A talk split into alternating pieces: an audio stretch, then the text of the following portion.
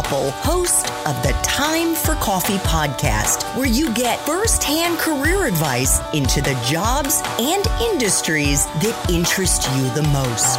And before we start today's show, I have a quick favor to ask you. If you haven't already, I'd be incredibly grateful if you'd give us a rating and a review on iTunes. And if you're like me, you need to do it now because you'll forget later and because it's the best way to help others who may be in search of career advice to find this free resource. So press pause if you haven't done it and do it right now. I'll wait. Thanks so much and enjoy today's show. Hey there, Java junkies. Welcome back to another episode of T for C. If you're interested in breaking into multimedia journalism, then this is the episode for you. Because my next guest is the CEO and executive editor of the Philippines based online news organization, Rappler.com. She was also the 2018 Time Magazine Person of the Year, among many other awards.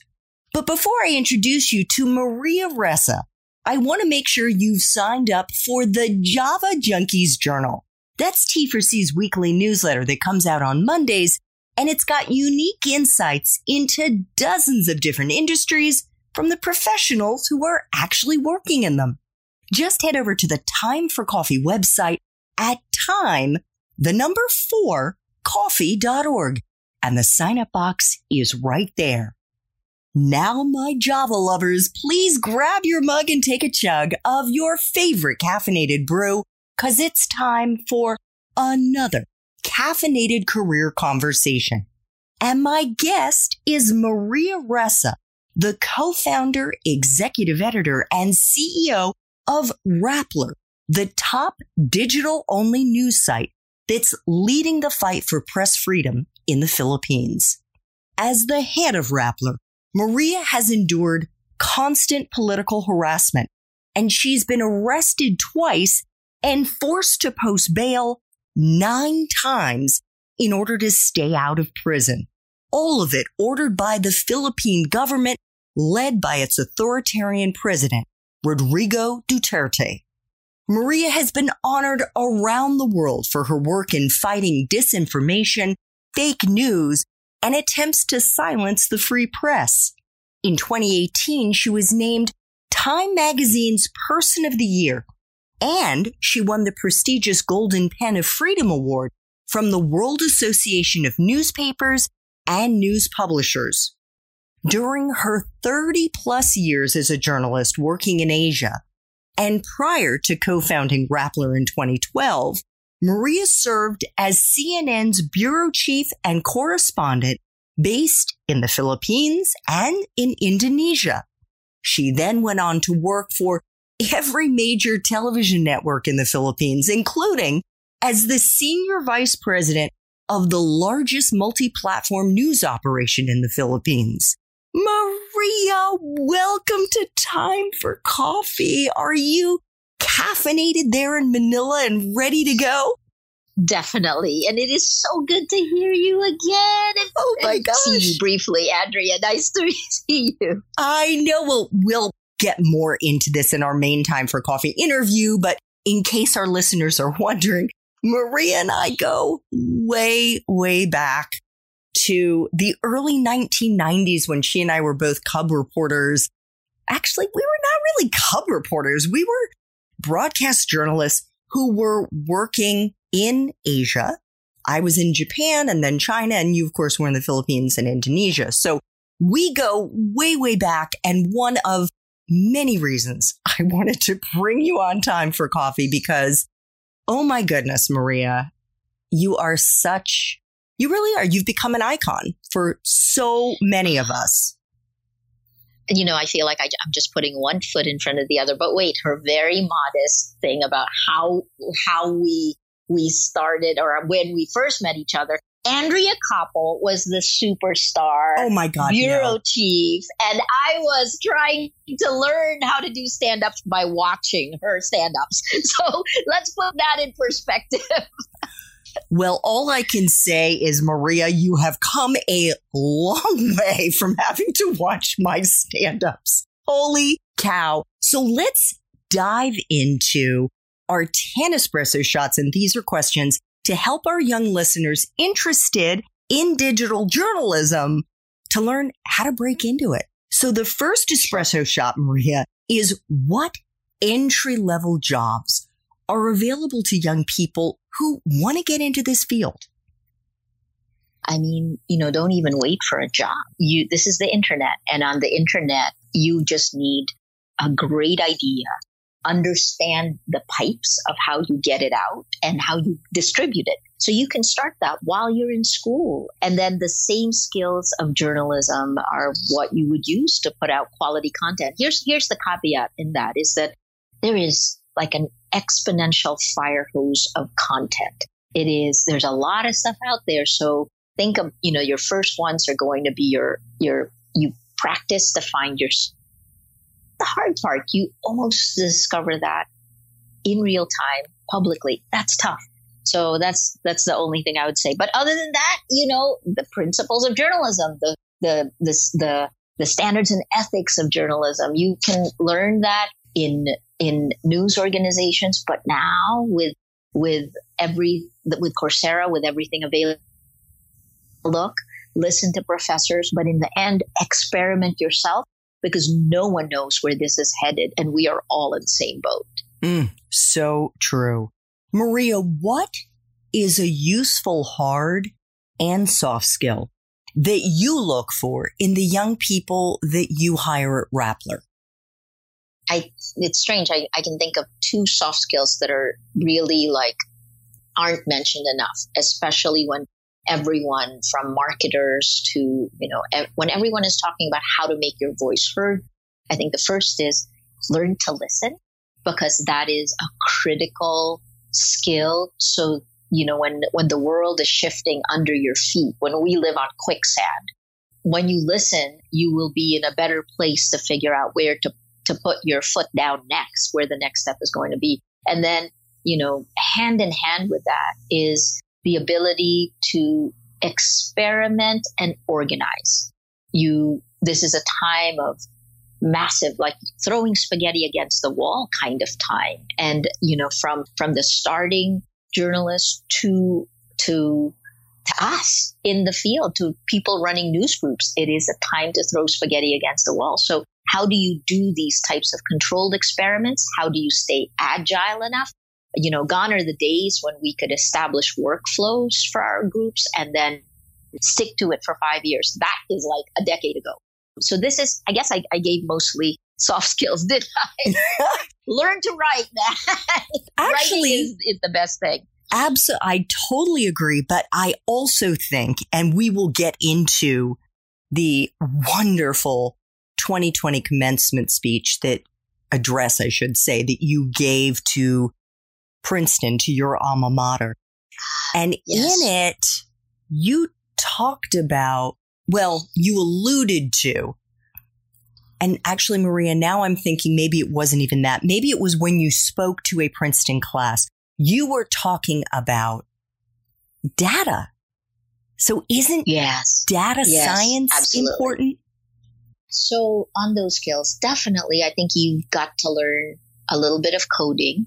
You don't have to, you have to understand the principles. Like I've coded something very rudimentary, but I am not going to spend my time learning to code, but I do want to understand it because it's like building, you build on top of that. And then what travels on the, those types of plans. People like saying data is the new oil. It, you know, I like Jim Balsillie's data is plutonium.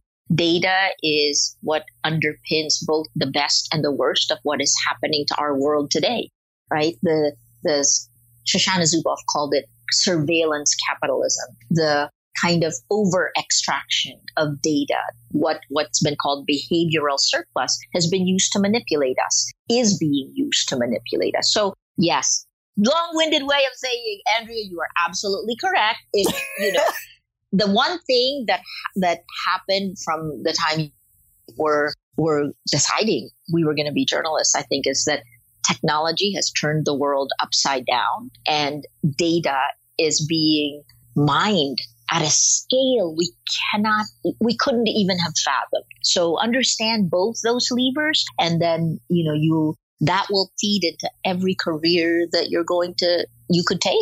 Yeah. Great advice. Thank you. What about someone's major? Is it a deciding factor to get into digital journalism? In other words, if they haven't studied journalism, Maria, is it a deal breaker? No, not at all. In fact, depending on where you enter the our profession, you will come at it with different insights. I think the the best fun of journalism is that you know, in the end, you're interviewing people who are doing things. But now, by the very act of doing journalism, you are actively changing your world, the world of the people around you. Because I don't think at more than at any other time in history, information is power. And this goes back to data and tech, right?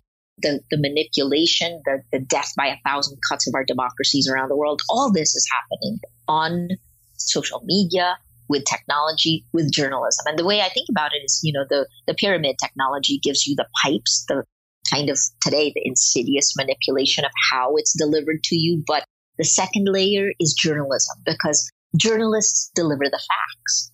Without is impossible. We can't go beyond our little matrix pods. So you can come in as a psychologist and you would you could work on the tech and design part. You can come in on audience growth and and and and learn how to build a community around the journalism that is created, right? Gone are the days when we think of journalism as just the content journalists create. There's a whole ecosystem. It's like an entire new world has, has sprung up around it and any major will bring you into this. But I think the best, I think the most defining part of the profession of journalism is overwhelming adherence to the values, the mission of journalism to hold power to account. That's public and private sector. The standards and ethics of journalism, which we all live by, you know, and evidence based reasoning.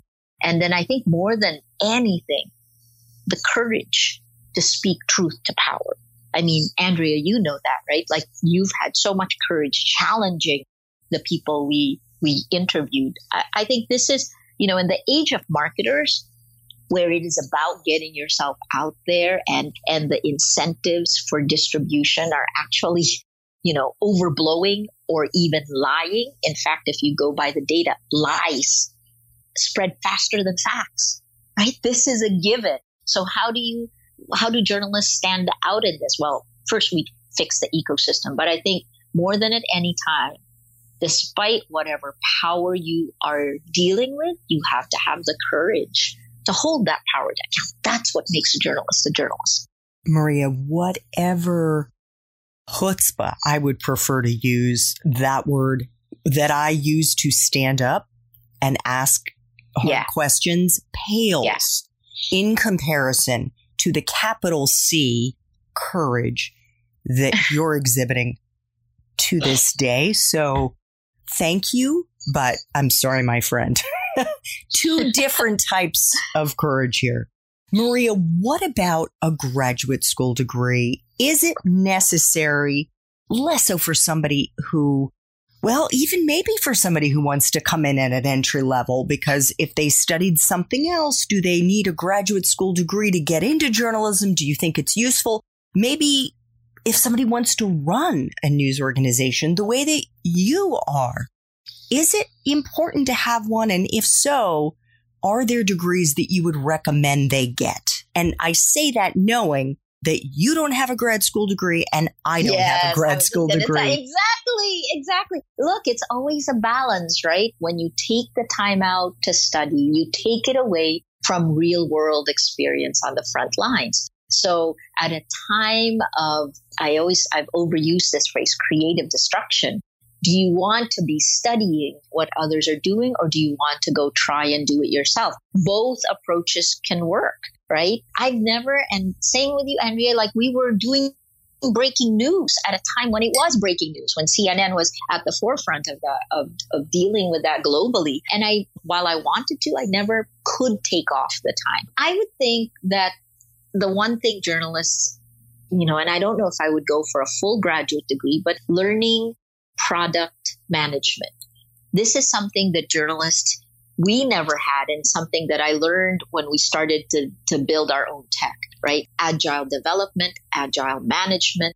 It's, and it's all the tech parts. Cause I think that the difference today is that you can't focus on a news organization alone. It's, it's all of the things that, you know, a Facebook will do, a news organization should be doing. In fact, most news organizations outsource the most important parts of building community to Facebook, which is a wrong principle to begin with, right? So, so my quick answer to that is no, I don't believe you need a graduate degree, but you better read, care a lot. Like we've always had to read a ton before, but right now everything is changing and you want experiment in the right direction and then you want to be able to, to, to kill the experiments when they fail so you can keep moving on. Otherwise, this is a perpetual treadmill. It, it's like in the past when we were both with CNN, we would do our stories and we could kind of limit our world. We do the stories and that was what we could focus on. Now, in this day and age, it is everything. I, I, I talk about the three pillars of Rappler, you know, which is tech, journalism, and community you know, and, and building community, which is as important as the journalism. That, that building community is a part that is rarely understood by journalists who grew up at the time we did. So hmm. bring your digital, you know, creativity to this. It is about building communities of action. That's the mission of Rappler in 2012. My elevator pitch is we build communities of action. The food we feed that these communities is our journalism. Wow. Maria, super quickly, what do you mean by product management? Journalists and tech start at complete opposite ends, right? Journalists start with infinite possibilities, and then the process of journalism brings you, narrows it down. Tech is the opposite. You think about your, what you want to do, and then you deconstruct it brick by brick until you have a roadmap that is connected to building it because you have a finite amount of resources. Product management is the process of building, looking at everything, whether it is, whether it is time for coffee as a product.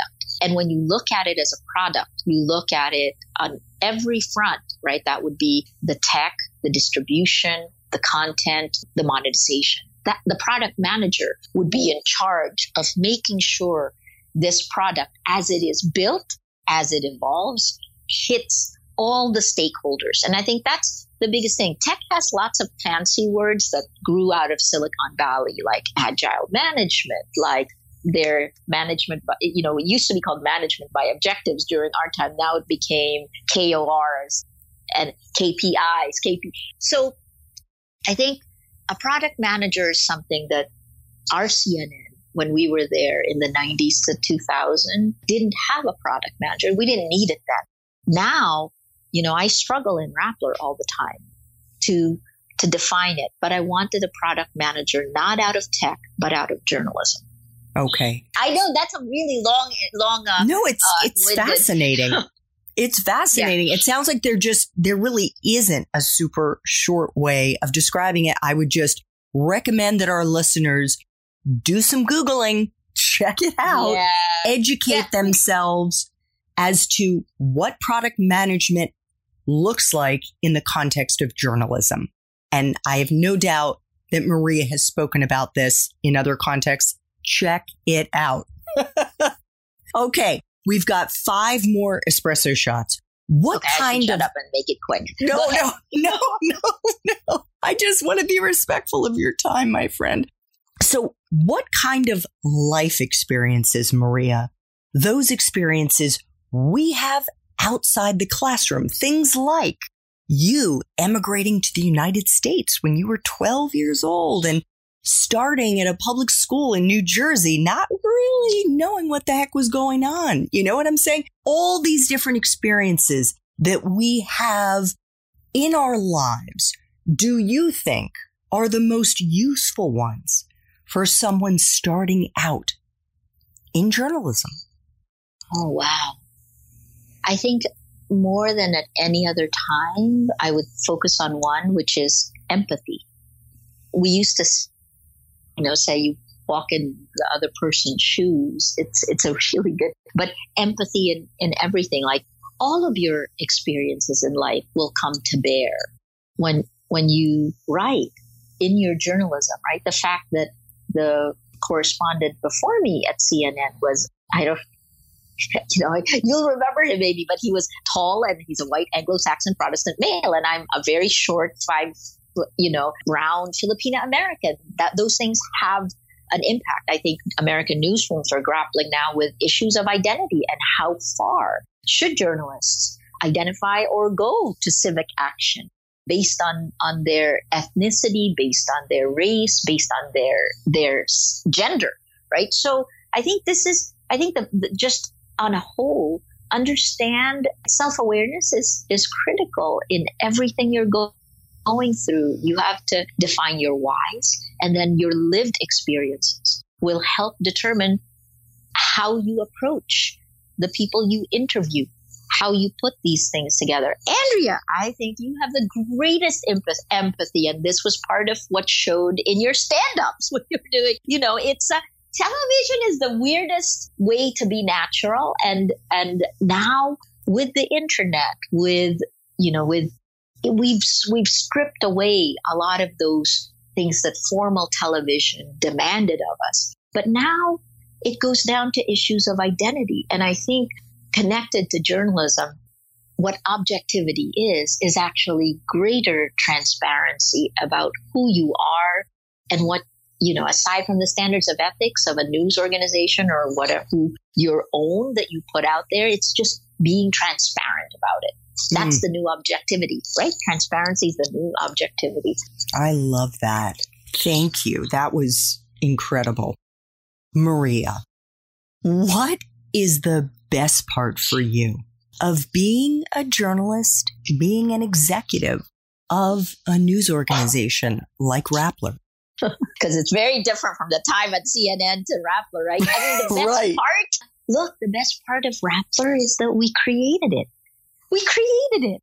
You know, it was nothing in, and in 2012, we started our own website. We learned it's very humbling to let, despite by that point, I'd already been a journalist for decades and, and I realized how little I knew. So that's the other part. So I think, you know, it's such a it's such a I think we're at an existential moment for journalism and by extension for democracy.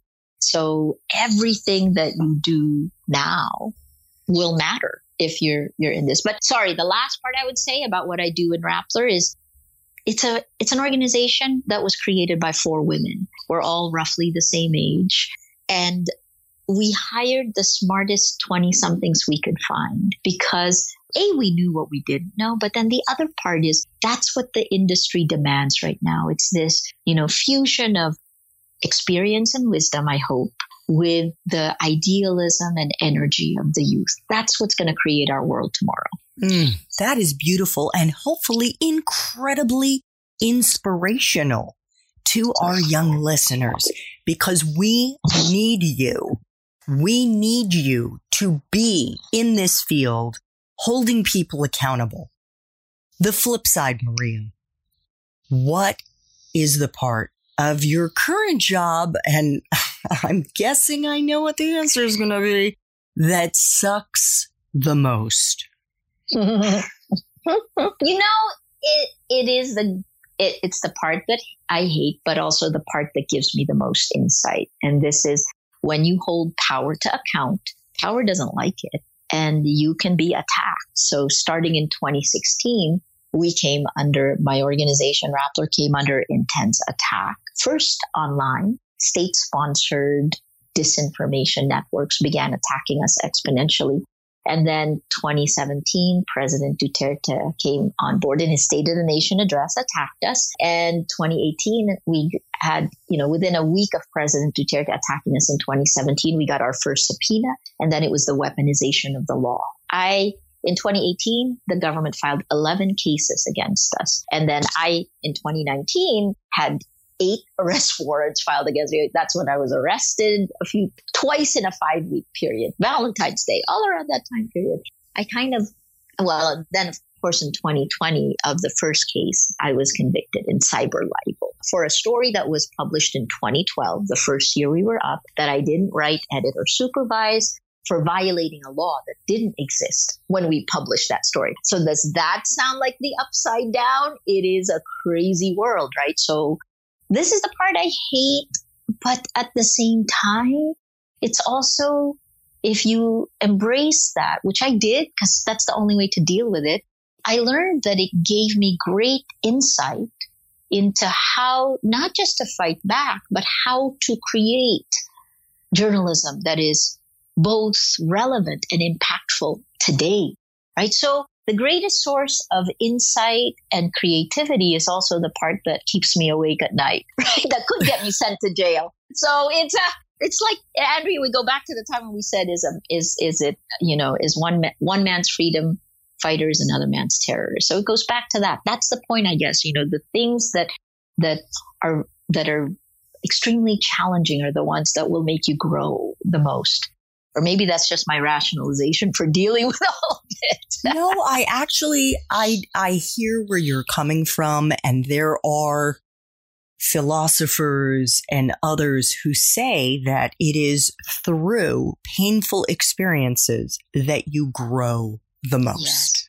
Yes, well, that's definitely, you know, even with Rappler, the fact that the government began attacking us in 2016 made us, you know, we're, we're almost, I hate to say bulletproof, but, you know, in 2020, when the pandemic hit, we were particularly well poised to do it because at the time when I was getting all these arrest warrants, Rappler did very well in 2019 because we were forced to pivot out of an advertising business model to one driven by data and tech. And so in 2020, when the lockdowns happened, we were not only already all online, but we were, we, our business model did depend on advertising. And that's the reason why this year we surpassed our targets that wow. we had set a year ago, right? So, so that's it. I guess Nietzsche was right. What doesn't kill you makes you stronger and adversity makes you stronger. Hmm.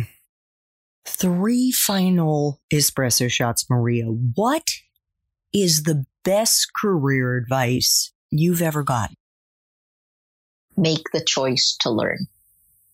And I got this when I was, you know, my, my mentor, when I was still in college, I interned in the United States and she was with the radio and television, RTNDA. And she just, you know, I, I couldn't decide. I had gotten a Fulbright to go to the Philippines or I had a corporate, like a few corporate job offers. And I went to her and she said, okay, well, stop taking them all apart. Just where will you learn? And at that point, you can learn in many different directions. So make the choice to learn the most, right? Where is that? And that's a pretty good, whenever there's a fork in the road, I ask myself that question all the time.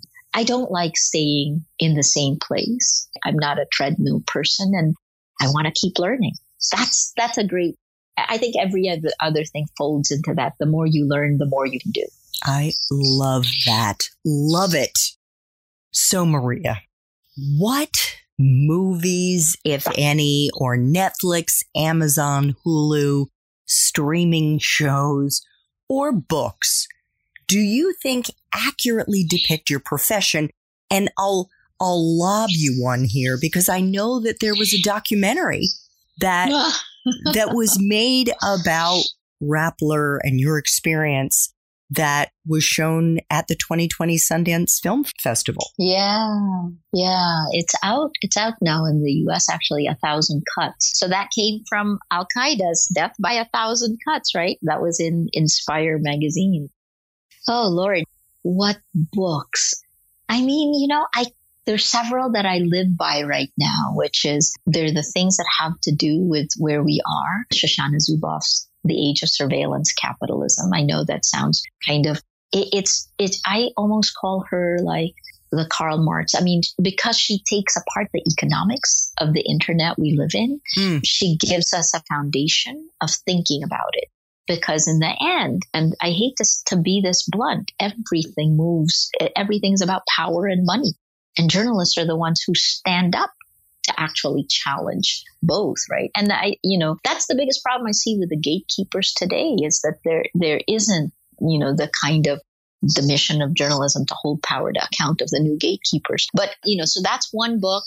I I thought you were going to ask me about today. You know, I just finished watching The Crown and I picked up Martin Gilbert's Churchill because there I think this is another one of those times it's a it's an inflection point in history we will either save democracy or head towards fascism globally. This is what we're seeing. And that is triggered by the networks of distribution of the news, right? So, yeah, I'm not really giving you anything. I haven't really read a novel in a while. Oh, no, it That's doesn't so have to be a yes. novel. You've given us plenty.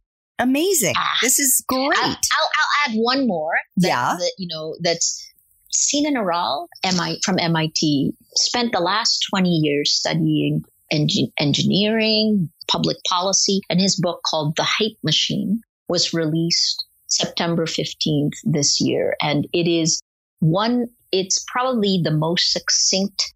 There's one graphic in that book that tells you how your cell phone connects to the digital networks that gather data, both of these gather data, to the algorithms that change and nudge your behavior in particular ways. And, you know, Shoshana Zuboff and Sinan Aral together, when you look at them in a philosophical way, then you begin to walk into the movies like The Matrix. If I'm being nudged all the time by the devices I use and the platforms I put in my atomized self, where is the point where you no longer have independent thought, where we no longer have agency? And and that's that's my philosophical question today because i think we might have already gone beyond that point. Mm. i'm just gonna i looked it up while we were talking. It's called the hype machine. It's h-y-p-e hype machine. How yeah. social media disrupts our elections our economy and our health and how we must adapt. We will include links to everything maria mentioned in show notes. Thank you, Maria. Final question. What would Java junkies be surprised to learn about your profession? And I have to say, you've already raised a few things. yeah. I think people who run news organizations don't admit enough that we don't know where we're standing right now and how we how we will evolve for the future. That it is that everything has already been destroyed. At least the world you and I used to live in, it's gone. Right? The the CNN that we I love that time period. I was learning so much, but that old world is gone. And the world that's replaced it is somewhere between like the worst version of itself, which was, I think, you know, when, when the whole, when, when technology came in and gave the wrong incentives to these kinds of content, it's not even journalism. Again, the biggest reminder is, you know, in 2018, Science Magazine published a study that said, that showed you that lies spread faster than facts. And in our data in the Philippines, lies laced with anger and hate spread faster and further than facts. So when you live in a world where the distribution platforms for news are biased against facts, what does that mean? And how do we evolve in that time period? So I think, you know, that the most surprising is, to me, the most surprising is that quicksand and that you know we need we need to do a clarion call for every citizen in a democracy it, it isn't just about news organizations having to build trust it's about the fact that meaning has been atomized into meaninglessness. And we are throwing our stories to audiences that are being manipulated by the platforms where they get information they need to live, right? At a time of COVID when lies can mean the difference between life and death. Mm. So it's existential, I guess. I, I, am finding my way into the answer as we're talking, you know, but this is an existential moment. And the more we call it, the more we call it that, then the better we can galvanize. And we used to have these debates about, you know, the government's ability to give more information about terrorist, potential terrorist attacks so that the public can understand. This is one of those moments again. Except the problem is not just the government giving action, it's the fact that the public is being inundated by too much. And so, how do we find what we need? And that isn't just in the news groups. That's not just in a journalist's toolkit. And that, I guess, is the last one, which is that we've lost our gatekeeping powers. We've lost a very powerful part of news, which used to be in the news organization's hands. Well, how do we evolve out of that? Mm. And I think we're going to need to do it with our communities, and we'll have to do this together.